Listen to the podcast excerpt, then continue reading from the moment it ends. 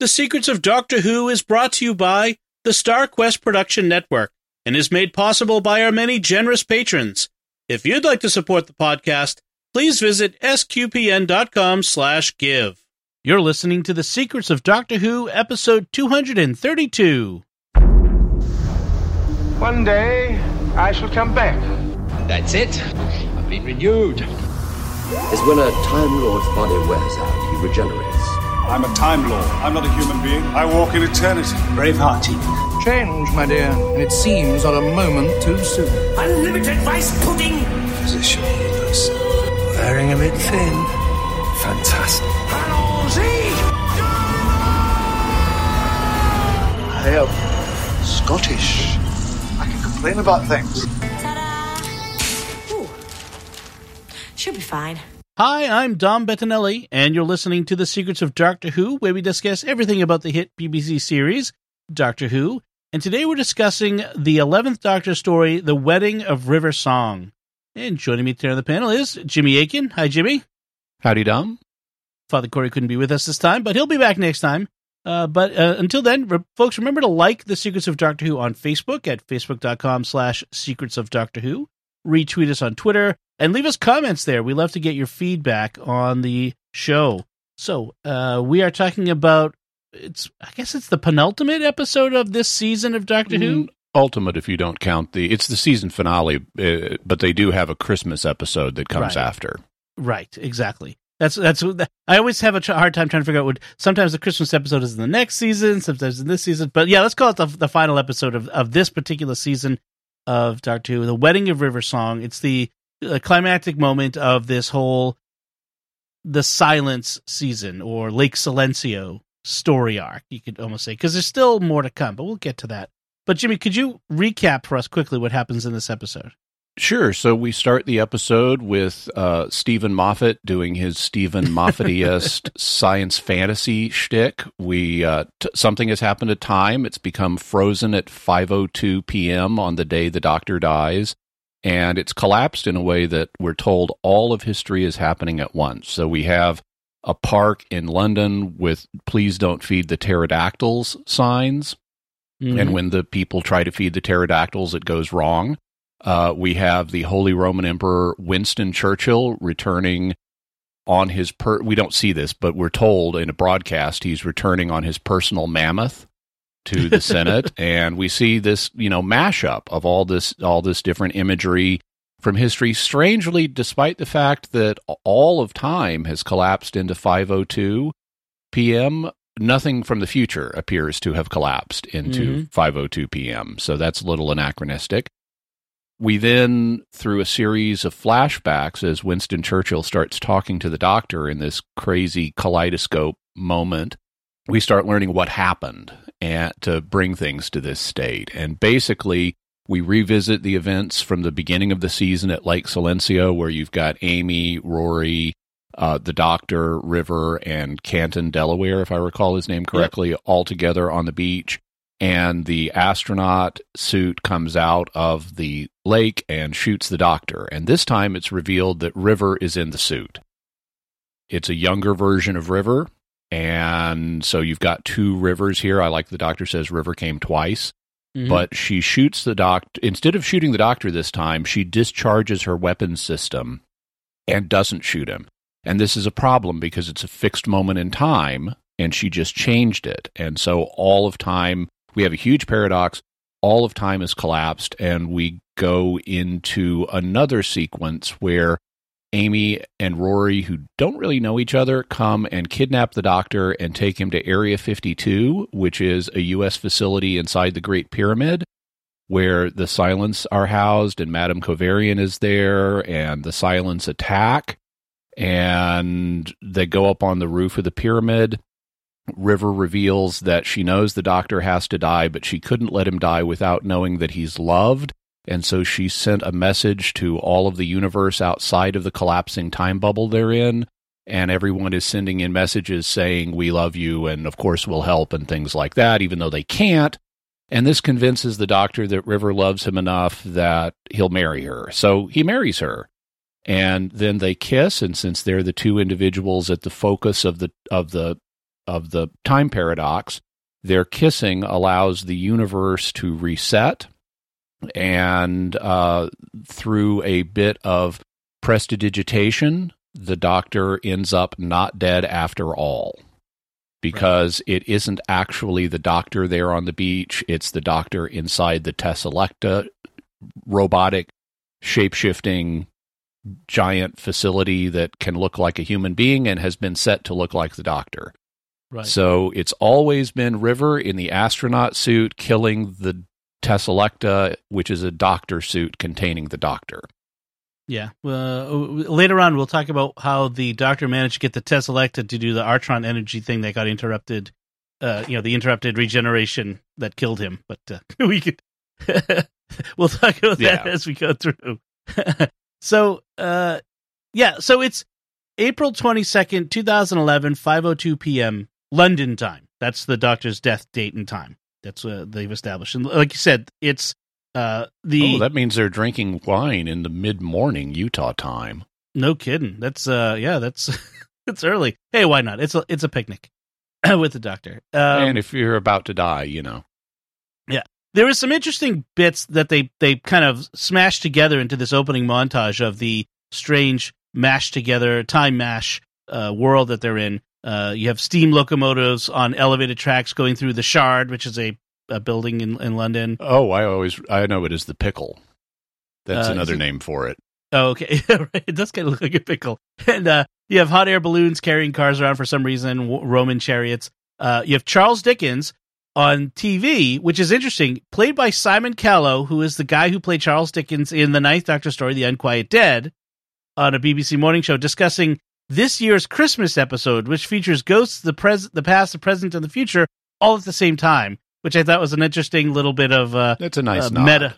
Yeah, yeah. It's, it's, it's, kind of meta. Um, yeah. So when they're with Churchill uh, at the beginning, the the Holy Roman Emperor Churchill, and he calls in the soothsayer. He only calls him the soothsayer at first from the Tower of London, who's he threw him in the Tower of London before. Uh, the Doctor comes in and he's it's clearly he's dressed like Jesus. He's got the robes and the, oh. and the oh. long beard thing. I never saw that. If it really felt like his, the beard isn't long enough to me, to, uh, but not for yeah. my image of Jesus anyway. right, right, right, right. But um, it's, it's it felt very much like Christ being called before Pilate in you know the whole what is truth the, the hmm. sort of thing. It's instead of Pilate, it's the emperor. Instead of Jesus, it's the doctor. I, I really felt like that that was something that they were intentionally doing there hmm. by that costume, especially. Uh, that that it was very very interesting. Yeah, I I guess mileage will vary on this. I didn't perceive any of that. I saw okay. the doctor as a as dressed as a, a, a soothsayer who's been in confinement for a long time, which is why he's got the long hair and the beard. Yeah, you know, just like he did when they confined him at Area Fifty One and right. he's wearing he's wearing Roman period attire, and it's the Doctor and Winston Churchill. Yeah, although Churchill is wearing he's, he's know, wearing his his Roman toga. You know, yeah. Well, no, Churchill was wasn't he wearing the 20th century clothes? Oh, was he? I thought he had a yeah. I thought he had a toga at one point. Maybe I'm uh, mistaken. Yeah. Well, that was I think the thing that kind of threw me was not everyone was wearing the Roman attire. So I could be off on that, but I thought it was interesting because it would it would bring up interesting questions of you know, the whole Pilate asking what is truth. And Churchill, in this story, is trying to get at the truth, trying to get at what is really going on. He senses, he knows something is not right. He knows that time should not be stopped at a at a particular moment. Uh, that comes up in his discussion with a doctor, um, uh, Maloke, Malake, which we had, the doctor we had seen, but the um, he's a Silurian. Silurian, thank you. That was the word escaped me for a minute. Uh, doctor, so uh, I thought that was interesting. And then we have that fl- this flashback from there to the doctor trying to figure out why he has to die, and he's traveling through time and space before the Lake Silencio moment to figure out why is it I need I am to die at this moment, and so he he goes through a, a Dalek uh, that uh, mm-hmm. is has been destroyed, nearly destroyed. He, he's he's getting information out of the Dalek mainframe. Then he goes to the Teselecta people to ask them why he has to die. Mm-hmm. He he's trying to track down the silence to find right. out from them, and we then see him playing something called live chess, where the uh, the electrical charge in the chess pieces increases and uh, as as as you play. as you play Yeah. and he's he's just got a guy he's going to electrocute if who is part of the silence if the if he doesn't forfeit the game and so Right. he deals with the guy this is apparently a popular sport at some point in history and so you've got cheering fans watching the live chess match and the creepy guy whose name is uh, Gantok, by the way. Um, Gantok agrees to take him to where he can learn why he has to die if he'll forfeit the game so he doesn't have to be electrocuted. And so he does. Right. And he then takes him to the head, the vaults of the headless monks where they've got all the heads, most of which are just skulls, although they're still animate somehow. yeah. And he tells them there are no rats in the in these vaults because the the heads eat them. It's not creepy at all. Yeah. But uh, but Dorium is there. Dorium Maldovar, who was at Right. Demon's Run and got beheaded, is there, and he is in a box because he's rich and has good Wi-Fi. and and he tells the doctor this prophecy about on the fields of Trenzalore at the fall of the eleventh, when no one could, no soul could fail to answer or answer falsely, uh, the question will be asked, which he says should be translated. The question must, or when the question is asked, silence must fall right. and and he knows what the question is and it's not revealed to us until the end of the episode but he tells the doctor and the doc and and then says now you understand why you have to die Right. It's the oldest question in the universe hidden in plain sight, is, is Yeah. what they said. and it's going to be doctor who Yeah. yeah the question you've been running from your whole life and and that Right. all that all that is clever and fine Right. Gantok then falls into a pit and gets eaten by skulls which is really science fairy tale Yeah. Yeah. Because, yeah. the, the, the doctor still doesn't believe him, but the thing that finally convinces him is he, he calls. He calls it a, a nursing home, or I'm not sure what they call it in Britain, but it, what we would call it a care nursing home. facility of some kind Yeah. Uh, he's trying to get a hold of the uh, the brigadier, and we are told by a nurse, "I'm so sorry we didn't know how to contact you. I'm afraid Brigadier Lethbridge Stewart passed away." And this was a tribute to Mhm. Nicholas Courtney, who had played the brigadier, who had died the previous February before this, and and and this moment is what convinces the doctor that it's time, you know, for him to go to Lake Silencio and to face his fate.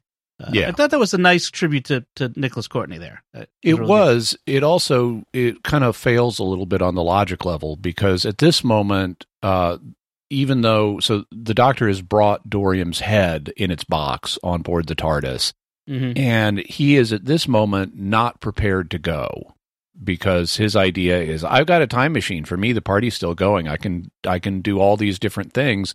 Even if I have to die, I don't have to die now. I can do a Clara Oswald Right. and and that's absolutely true and that's part of why in closing time the previous episode i was down on what's it with all this doctor has to die now stuff you know Right. they're they're just going to redo it and this is where they redo it because he makes the call to talk to the brigadier they say the brigadier's dead touchingly apparently they'd had him he had had the staff pour two brandies every night one for him and one for the doctor in case the doctor ever showed up hmm which is sort of like leaving an extra plate for Elijah at Passover, I guess. right. But the doctor's point is still valid here. He's got a time machine. Okay, you called after the brigadier's death. Call six months earlier then. Right. You know, right. you can go party with the brigadier if you want. That's not the issue. You can take him up on all of those brandies. So, you know, it there it doesn't work on the logic level. I think we're the best I can do with it mentally is even though logically he doesn't have to die here, it's enough an, of an emotional gut punch. Hmm Although, why, if you're a time traveler, should this be an emotional gut punch? And it's But- essentially a mortal time traveler. Yeah. um, but it's enough of a gut punch to get him to accept his own mortality and stop running from it, even though he could. Right. It's it's this weird. Yeah. It it sucks a little of the drama out of it. I mean, we know we even then at the time we knew the doctor doesn't actually die. The doctor gets out of it somehow. That the show Yeah. is going to go on. So that's a little of the drama sucked out of it. But even here, it's like, yeah, but he's the doctor's not going to die. Like he just doesn't have to die. And and I felt like I remember when I watched this the first time, I just didn't feel like the stakes the stakes didn't feel high enough. It was just a matter of waiting to see the clever way that he gets out of it. And it mm-hmm. wasn't like it's like when Kirk goes down to the planet and he's going to be killed by an alien. It's like, well, of course Kirk doesn't die, or any lead character in a series, because not the until series Malcolm is McDowell gets there. right, right, exactly. Which that was a weird. That that also was a weird thing. Uh, that we'll talk about that in Star, Secrets of Star Trek when we get to Generations because I want to talk about that. but it, so if it feels a little, the, the, it ended up being just following Moffat's cleverness. You know, just yeah. how did he cleverly write this episode? Uh, so it it didn't have that drama gut punch that say the the regeneration of the tenth Doctor had because we knew that was the end for the for, for mm-hmm. David Tennant on on Doctor Who, and that's I think that's the big difference is is not only, have that. Not only did we know that's the end for David Tennant, but also it happened in a way, even though they could have written it better than they did. The fact he he sacrifices his life to save someone we care about, Wilfred Mott, yeah, ups the stakes. Now they tarnished it in the way they did it, but it did feel more impactful there. Right. I remember how how that felt, and and if I have a criticism of Moffat, and there's there are things to criticize, it's he's always pulls back. He always at the last second he doesn't let Clara die. He doesn't let the the the eleventh Doctor die, and and it's nobody dies, and therefore there's not that dramatic punch that you could get if there's no it, it, it takes away the stakes. You know, if if you if you just people don't die, and, and that uh, that that feels like a, a loss. Even again with uh, Lethbridge Stewart, he's going to undo that later on in the Twelfth Doctor's time, where he's oh. got Lethbridge Stewart shows up as a Cyberman to save uh, him. I, I, yeah, that they they said that's what happened, but that's a des- that's a desecration. right, right. That's yeah. not a fixing it or pulling it back. That's just that's a mistake. Yes, it is. It, but it but it kind of un- undermines the, the the good that you've done before with your writing. And I always I, there was always a, a, strange tick that I think that Moffat shows in Doctor Who. I'm not sure why. I would love to see if, if there was an interview with him about about this. I'd love to ta- ask him why he does this over and over. Uh, Especially because in in Silence in the Library, he makes a point about how without a death everything is just a comedy that you need death to give in dramatic terms to give mm-hmm. a life scope and meaning. And and and although even then he sort of walks it back with with having river song live on as a data ghost. Right. Exactly. Yeah. And and that we in fact that might have been the be- the best thing he did was having the river and the doctor moving in opposite directions in time. I love that idea because it does create this this uh, melancholic uh, encounter between them all the time, and we'll see actually some of that later on this episode near the end. Was in this idea that they're traveling in opposite directions, and we know where River is going. We've already seen it, and that's a mm-hmm. very interesting science fictiony sort of uh, a dramatic tension, and I, yeah. I like that. So one thing I wanted to comment on is the nature of the question. Yeah. And what and its relevance to the doctor's name because they they have a scene with the doctor and Winston Churchill where they're uh, talking about this issue and Winston is essentially asking you know why this is so secret. And I forget the exact dialogue they used to get us there but the doctor comments on what if you what if there was a man who knew some terrible secret that could never be uttered and it would be really horrible if it was uttered? You know it would have world shaking consequences. What would you do in order to avoid that information getting out. And Winston says, "Well, if I had to, I'd I'd kill the man." Mm-hmm. And and so that's the logic. The doctor knows this terrible secret that somehow answers the question Doctor Who.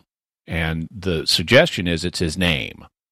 And they'll even play with that more next season as they build up to the name of the doctor and the revelation of the war doctor ultimately though it's it, it this is one of those jangly bits where it's a little hard to see what the in hindsight what the logic is here right because how they're going to pay this off is in the time of the Doctor, where Matt Smith regenerates into Peter Capaldi. And in that situation, okay, he's on Trenzalore. There's a crack in time. The Time Lords are on the other side of the crack. They're in a pocket universe. And they're trying to find is this the place we can come out? Is this the right reality, I guess? And so they're asking the doctor's name, Doctor Who, you know, what's what's his name? And they are uh, you know, that's the question. The answer would be doctor and then whatever his name is. And they've set up a truth field so he can't answer uh, so he can't answer falsely. Mhm. And they are poised to come back if he answers. And he refuses to answer for centuries and centuries and centuries because he and other people are afraid, even though they're they've been redeemed, sort of, that if they come through now, the time war will restart because there's a massive army, including the Daleks, to oppose them. And so, to avoid subjecting the universe to a second time war, he doesn't give them his name. And Right. ultimately, Clara, who doesn't at this point know his name, although she did at one point, but she doesn't now. She she she goes, "You silly time lords! His name is the Doctor. That's all the name he's ever needed," and that convinces them somehow. And they then close the time crack, open a new one, give the Doctor new regeneration energy, close the time crack so they don't come through and the war doesn't restart. And and that's how they resolve that. So I'm thinking here how much of all this does why would the doctor interpret this as a as a secret that must never be told you know does Right. how how does he know the question doctor who is going to be the key i can understand that if he knew the time war would restart based on his answering his name that he would not want to reveal his name and understand his death to prevent a future time war. But it doesn't seem like he knows all of that stuff at this point. So I, I'm. It still doesn't make sense to me on the logical level. It feels like Steven Moffat is making it up. Yeah, it feels like he's making it up as he goes along. Well, and then the ultimate question is: is why is the doctor's name so secret? Why don't we know the doctor's name? Yeah, and the and this could be just a meta thing on Steven Moffat's part that you know it, it it we can't know the doctor's name because it's the premise of the series. He's Doctor Right. Who. He's this mysterious guy, and that's fine. But but I I it, they haven't set it up so that the name itself is a problem. It's Right. only in the context of a re, of restarting the time war that the name is a problem because other people have learned the doctor's name. Clara learned it, it briefly before a mind wipe, and River knows it. So Right. his name can be told to people without bringing on universal doom. Right. Yeah. Exactly. Yeah. It's, yeah. That's it's an. It it feel like it's more of a personal quirk, at least up to this point, than a world, you know, universe shaking potential problem that his name that his name has is this uh this mantra, this this spell that could change everything. Um, and I think by approaching it, Moffat, you know, by approaching this series fact that you can't say the doctor's name, but approaching it the way he did, he's created a problem with it. And I, I, so I agree. Yeah, that that is. It does feel a bit like he's making things up as he goes along, and that he didn't. He at this point in where we're we're, we're talking about the Wedding River song, it feels like he didn't know what he was going to do in the time of the Doctor. That that Mhm. wasn't set yet. So yeah, it Yeah. feels like that. On the other hand, there are some clever things in this. The idea of using the Teselecta to save Yes. the doctor, that was Did nice. not see that. Did not see that coming. the also we have an explanation for why people like Madame Kovarian are wearing these eye patches. Mm-hmm. They're not actually eye patches; they're eye drives that pres- that activate the memory centers of your brain so that you can remember the silence when you're not looking at them. Right. And That- that's that's that's, a clever idea. Yeah. Um, I like that the the Great hmm? Pyramids in Cairo are America's Area 52 because they have a big American flag painted on them. yeah, this is one. This is one weird. that mi- mileage can vary.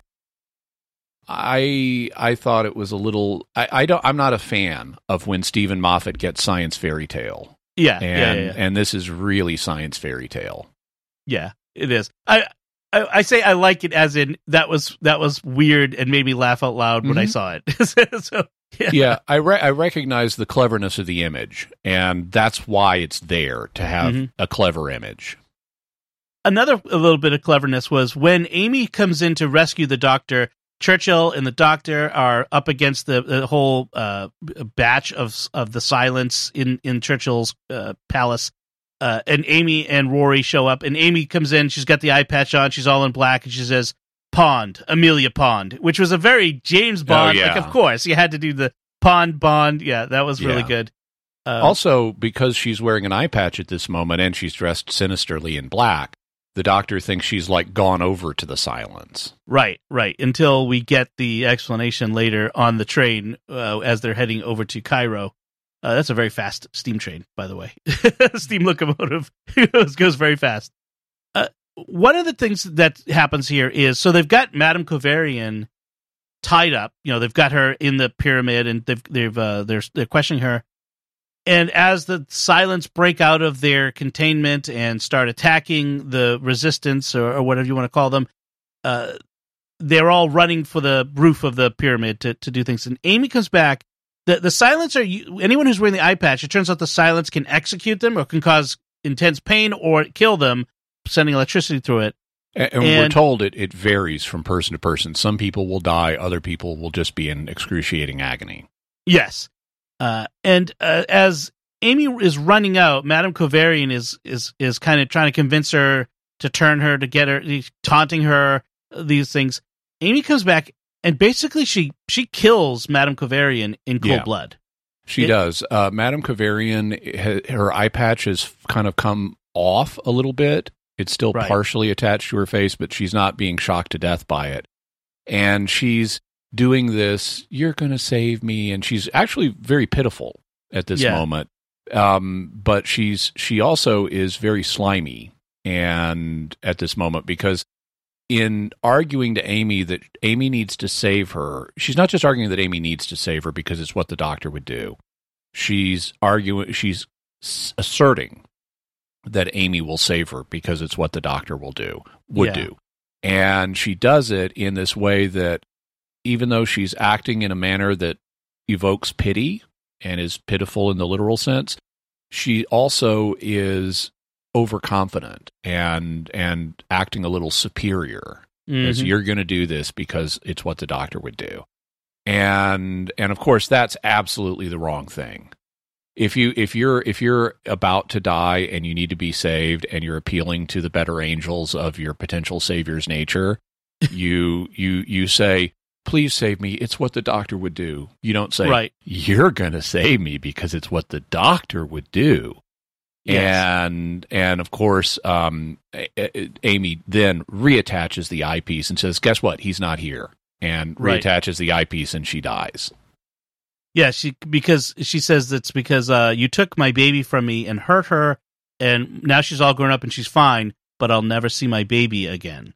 I mean, Mhm. that's um, oh a, a mother's anger and vengeance. Yeah, except time machine. right, right. that time Marty, machine you're- is Marty, you're not thinking four dimensionally. right, right. Uh, uh, the, also, uh, Rory gets to be heroic superhero Rory again. Uh, he's Captain Williams. Uh, they don't know e- that they're married in this timeline, or they don't know, really know each other in that in, a, in that relationship in this timeline. Uh, but Rory is uh, he's got the eye patch. He's like, "Why isn't it affecting you?" He's like, "It is, ma'am." And he's you know you see him gripping his his his fist as he's enduring the pain. He, he's he's being um, he's being heroic. He's one of the people that it only causes agony to. Apparently, right, right. I, I, so in this in this version, yeah, uh, they're not married at this point, and but Amy has these rep- repressed memories of Rory that are kind of peeking through, but kind of not, and the doctor's trying to move their relationship along. Uh, yeah. you know, she can't he she can't recognize Rory even though he's right in front of her. And she just knows him as Captain William. She's never bothered to learn his first name, which is implausible. But then this whole scenario is implausible sure. so the doctor like goes to Rory and says, you know, you're you, you should ask your boss out. She she likes you. She told you she's a that you're a Mister Hottiness, and you should in, you should invite her out for texting and scones. And Rory is like, "This is the first time you've ever done this, right?" Yeah. and yes. but but then a- but then after Rory's sort of self-sacrifice to save her and they the the silence pointed out as they come in during their attack they're Rory Williams the man who dies again and again die one last time and so they're about to kill him but then Amy shows up and saves him because she's now recognized who he is and she's like Mhm. we need to go out for drinks and get married and he's like okay just being being Rory, being Yeah. Rory. It's which is what that he does whatever Amy says. So speaking of getting married, so when they get to the roof, why does the doctor marry River Song? I I've seen this episode Yeah. uh, half a dozen times now. I'm still not sure why this was necessary. it, you have to watch it really carefully because it goes by so fast. Moffat should have camped out on this a little bit more. The thing is, so time is disintegrating. If they don't get the universe moving again, even though time has only collapsed on Earth, it's gonna disintegrate everywhere if they don't get the universe moving again. And so River has sent these help messages to everyone in the universe who the doctor has affected, and they're pouring in good wishes. The doctor says, Yeah, but they can't help. And River says, I know, but I couldn't let you die without knowing that you're loved. And so the plan by contacting them has not been to actually save the doctor. It's been to let, let him know that he's loved before he has to die. And he then says, because River doesn't know he's in the Teselecta. And then he, the doctor starts to question River about, you know, her feelings for him. And she indicates that she, that when he dies, she will mourn him more than all of the other creatures in reality put together. She loves him more than everyone else. And that's what convinces him to marry her is that he now knows she loves him more than anyone else, so he's willing to marry her. And so they then do a ritual that is actually a real ritual from human history. It's called hand fasting, Mm-hmm. where you uh, attach two people's hands together, frequently by a strip of cloth, which the doctor uses his bow tie for because bow ties are cool There. And having bound the hands fast together. This could symbolize in the Middle Ages either an engagement or a marriage. Uh, there were actually two occasions on which it could be done. And here it's a marriage, and the doctor gets consent from from both Amy and Rory. There are some irregularities about how this is done, but fundamentally, this would end up being valid because by the end of the ceremony, everybody agrees to and nobody dissents from this being a valid marriage The, from the parents of the bride, yes. from the parents of the bride. Yeah, Yeah. and and then the doctor leans forward and and tells River, "I'm going to say something to you, and you must never repeat it to anybody." And he tells her after he does it, he he says, "That was my name." And Right. this makes perfect sense in the light of what we saw in Silence at the Library and Forest of the Dead, where River reveals the doctor that she knows the doctor's name, and the doctor says, That's impossible. There's only one circumstance where I could reveal my name to anybody, and and it makes sense that that would be like his wedding, where he might have to say his name as part of the ritual. Yeah. Unfortunately, this is a Steven Moffat fake out. All the doctor really said was look in my eye. And and when River does, she sees the actual doctor there inside the Teselecta, which she knows about bef- from prior knowledge because she was there in Berlin when she when Melody Pond regenerated into River Song and the Teselecta was there. Yes.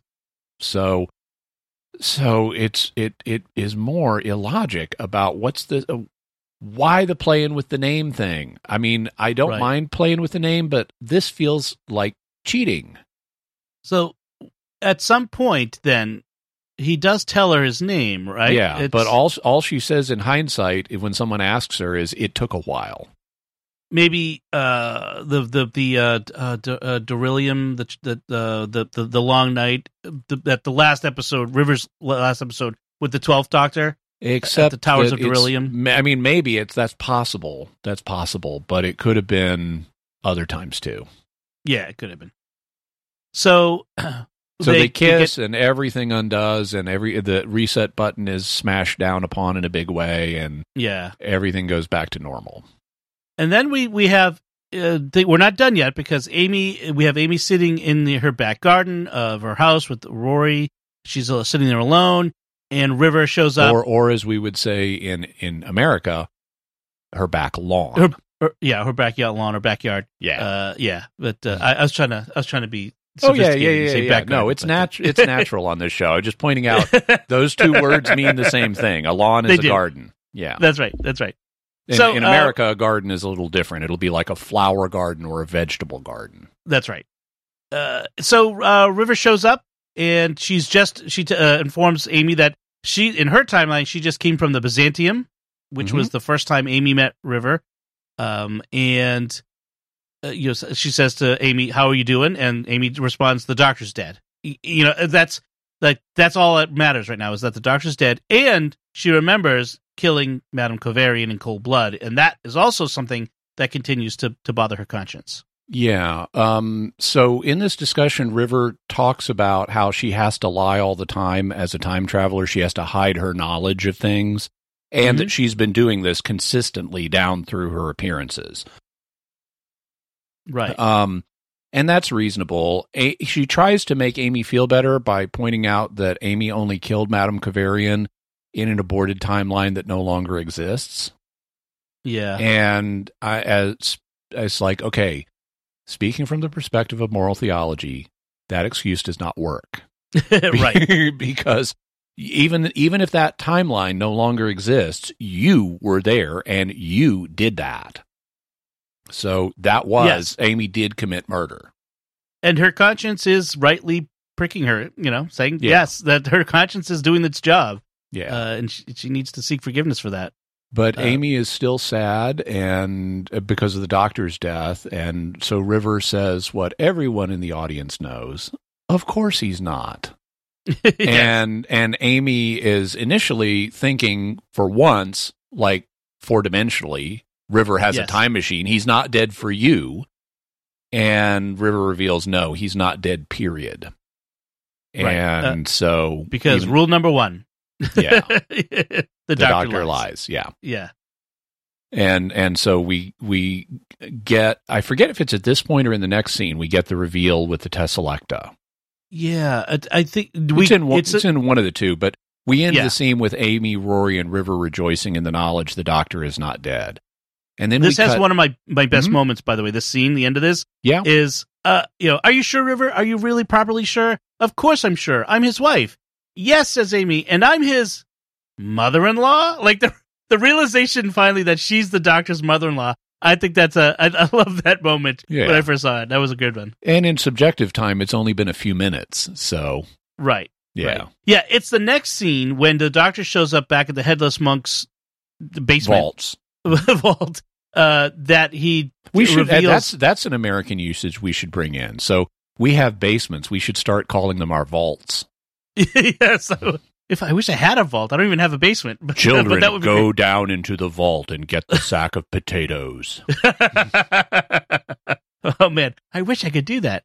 So yeah, he goes uh, back to the to the the headless monk's storage room and uh, where Dorium is, and that's he tells Dorium that he was in the Teselecta. We get a, a flashback to when the Doctor had encountered the Teselecta earlier in the episode, and they're like, "Anything we can do for you, Doctor, let us know." And he walks out. Well, then we get he comes back. That Yeah. you see the scene again where he comes back. Actually, There's one thing yeah. uh and and then we get this moment where the doctor says i got too big too Mhm. noisy ev- and that's why everyone wants wanted to kill him you know he was too too much of a presence and, And- he's going to step back into the shadows now. And this Which- this actually is good. This is good Yes. thinking on Steven Moffat's part because it pays off a theme that has been a an uh, they've been dealing with ever since Silence in the Library.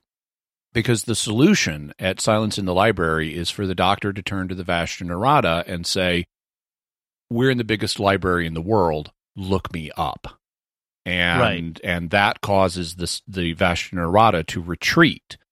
And it's the first time the doctor plays on his godlike reputation in that decisive a way, but it keeps happening.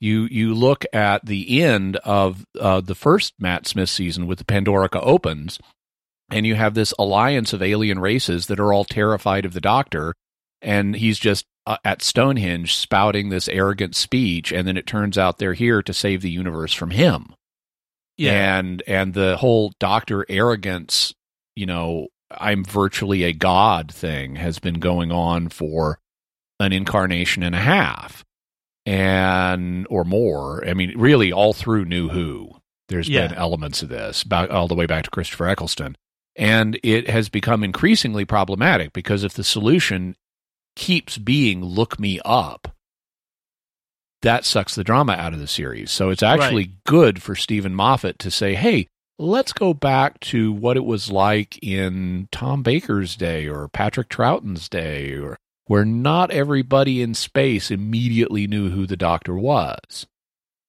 Right, right. I was thinking of Time Lord Victorious and Water of Mars and other uh, Yeah. uh, things like that. Yeah, I mean, even back all the way back to Rose, the very first New Who episode, where the Ninth Doctor, you know, they they Rose tracks him down by looking him up, you know, seeing Mhm. him through history and that sort of stuff. Yeah, there that that that if any of anything in this episode, it was that idea of bring, making the Doctor small again, bringing him back again to the Doctor can travel and do things without everyone bowing before him in his godlike reputation. Uh, Mhm. so I did like that. Uh, so anything, oh, and of course we end with Dorium giving him the question, the first question, the question that must never be answered. Uh, the Doctor Who, and then he repeats it over and over again at this Yeah. point, and, and, that, and that sort of thing. So that's what that is. So, what did you think of this as a, as a closer to? It, it, it doesn't close off either the River Song or the um, the Silence arcs, but it does give us some closure on both of them. I mean, it's a closure for the series of the Silence tries to kill the Doctor arc, Right. and and it's the series finale, and then it also gets us to finally the Doctor and River are married. So, what did Yeah. you think of this episode in accomplishing those functions? I kind of feel like this should have been a regeneration episode. Mm-hmm. That because when we get back to the fields of Trenzalore later, and the name of the Doctor and all of that, we're sort of we're back we're back here again. The alliance, the silence, the everything that's at stake, and and it, it feels like this all gets undone by then again. Mhm. and that felt kind of odd. I felt I almost feel like we I, they, I wanted two separate things. I wanted Amy and Rory and River and the wedding with River Song and that sort of stuff, and all of this other the silence and the the Doctor's gotten too big and all of that to be something different. Because one way for the Doctor to get small again is for him to have a new face and a new inc- you know incarnation and Mm. to be unknown again Uh huh. which is what they eventually do with Capaldi. So, I so the, and because I think they he tried to pack so much into this episode, so many Mhm. different elements, and I felt, and that's one of the reasons why I felt like the first couple times I watched this, I got a little lost in, in it. It it is very easy to get lost in this, and he spends so much time with the fairy tale stuff, just cramming images and concepts into the script that Yeah. it distracts from the from the principal action. Yeah, I I like the fact River is is now. I mean, I like the fact we finally got to they're married. We can stop. Yeah. We can stop the will they won't they stuff and can move forward on what was obvious from the very beginning Yeah, so I like that. I I I like the setup for the season arc with the silence more than I like the payoff. yeah, So I like the impossible astronaut and Mhm. whatever the whatever the second one day of the moon was. I like that more than this. I don't hate this one. I just think it's flawed. It's still Yeah. enjoyable to me, but it's I see the flaws in it pretty pretty prominently. And unfortunately, since it's a season arc, we we now have the prospect of the Christmas episode, which is the worst. the worst. and then next season is not on the level of this season in terms of writing. Right. And one of the things that I really didn't like about next season is there is so little River in it. Because now that they're married, I want to see them married. I want to see them going on adventures together. That was always the, you know, the promise of the Doctor and River is she's the companion of the future. Let's see them being companions now that they're finally married. But Moffat decided he would only bring in Alex Kingston for like special episodes rather than take the mystery out of her. And so we only actually get River twice next season. yeah. Fortunately, Big Finish exists, and Big Finish has been exploring River and her relationship with the Doctor in multiple ways, as well as on her own. She has there's a whole uh, adventures. Of, it's called the Diary of River Song, and there's a whole series of audio plays that fall under that range. Uh, many of them are just River on her own, but my favorites are where River is with the Doctor. Just uh, my so far my all-time favorite one i forget the number but if you go to bigfinish.com you can easily find it. It's the it's the set where river and peter davison's doctor Mm. are together. She, in the first play in that series river encounters some disturbing stuff and she's so disturbed by it she needs the doctor just to be with him any one of him just to help her be comforted and and she happens to pick Peter Davison's doctor, and there's some brilliant stuff in there. In, in particular, there is a a one of the plays is based on My Dinner with Andre, Mhm. and so it's River and and Peter Davison's doctor sort of having a dinner together at this you know fancy French space restaurant and um space time restaurant and and it's it's divided up by like the courses of a meal right. and it's it's it's brilliant. I just love that one in particular.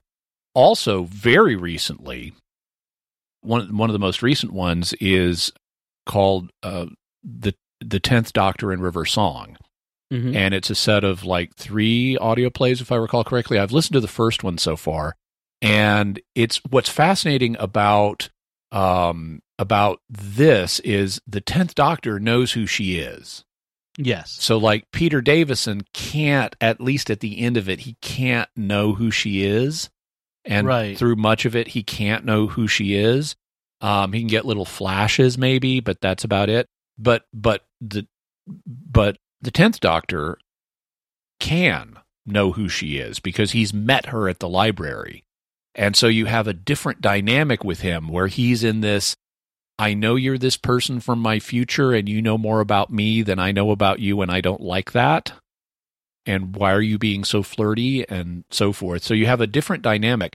And the uh, the first play in the Tenth Doctor and River Song is a is a literary play in the sense of it's like a literary novel that's told through the form of letters. So you have Hmm. the Doctor and River Song writing letters on psychic paper to each other. And so you hear their voices and you hear what's going on in the background as they're writing their letters and, and things like that. And it's it is this interesting romantic correspondence. Interesting. Yeah, that was you meant you you kind of uh, answered something I was going to ask. It's like how does the fact that the the tenth Doctor is the first one to remember her?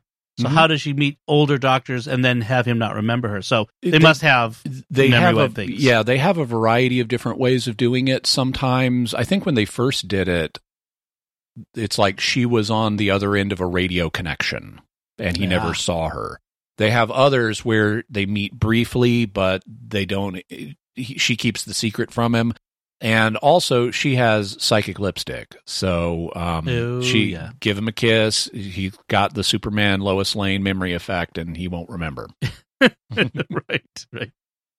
All right. So we've uh, we've got stuff to look forward to going into next season. Uh, there's some good there's some good episodes. Yeah, there's some. and and then we'll we'll meet uh, Clara Oswald for the first Not time. We'll yeah, there's not enough. Richard Nixon did good things too. oh, we're getting just brace yourselves, folks. Dinosaurs on a spaceship. The town called Mercy. That's all coming. uh, the uh, Statue of Liberty as the as a as a weeping angel. Oh, it's all Mm. coming. so bra- brace yourselves. Uh, all right, so let's let's wrap things up there. We want to take a moment to thank our patrons who make it possible for us to create the secrets of Doctor Who, including Gabe S, James S, Brooke K, Joel L, and Pamela F. Their generous donations at sqpn.com/give make it possible for us to continue the secrets of Doctor Who and all the shows at StarQuest. You can join them by visiting sqpn.com/give. We'd also like to thank Victor Lambs, who edits the show for us every week. So that's it from us. What do you think of The Wedding of River Song and this whole series, this whole season? You can let us know by commenting on the show at sqpn.com or the Secrets of Doctor Who Facebook page, or send an email to Doctor Who at sqpn.com. We'll be back next time when we'll be discussing the third Doctor story, The Demons. The Demons? The Demons? I never know how to pronounce that. It's got a diphthong then- in there. Yeah, I know the diphthong really throws me.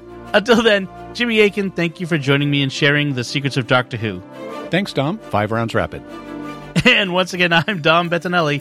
Thank you for listening to the secrets of Doctor Who on StarQuest. And remember, you are forgiven, always and completely forgiven. Right. This is going to be fun.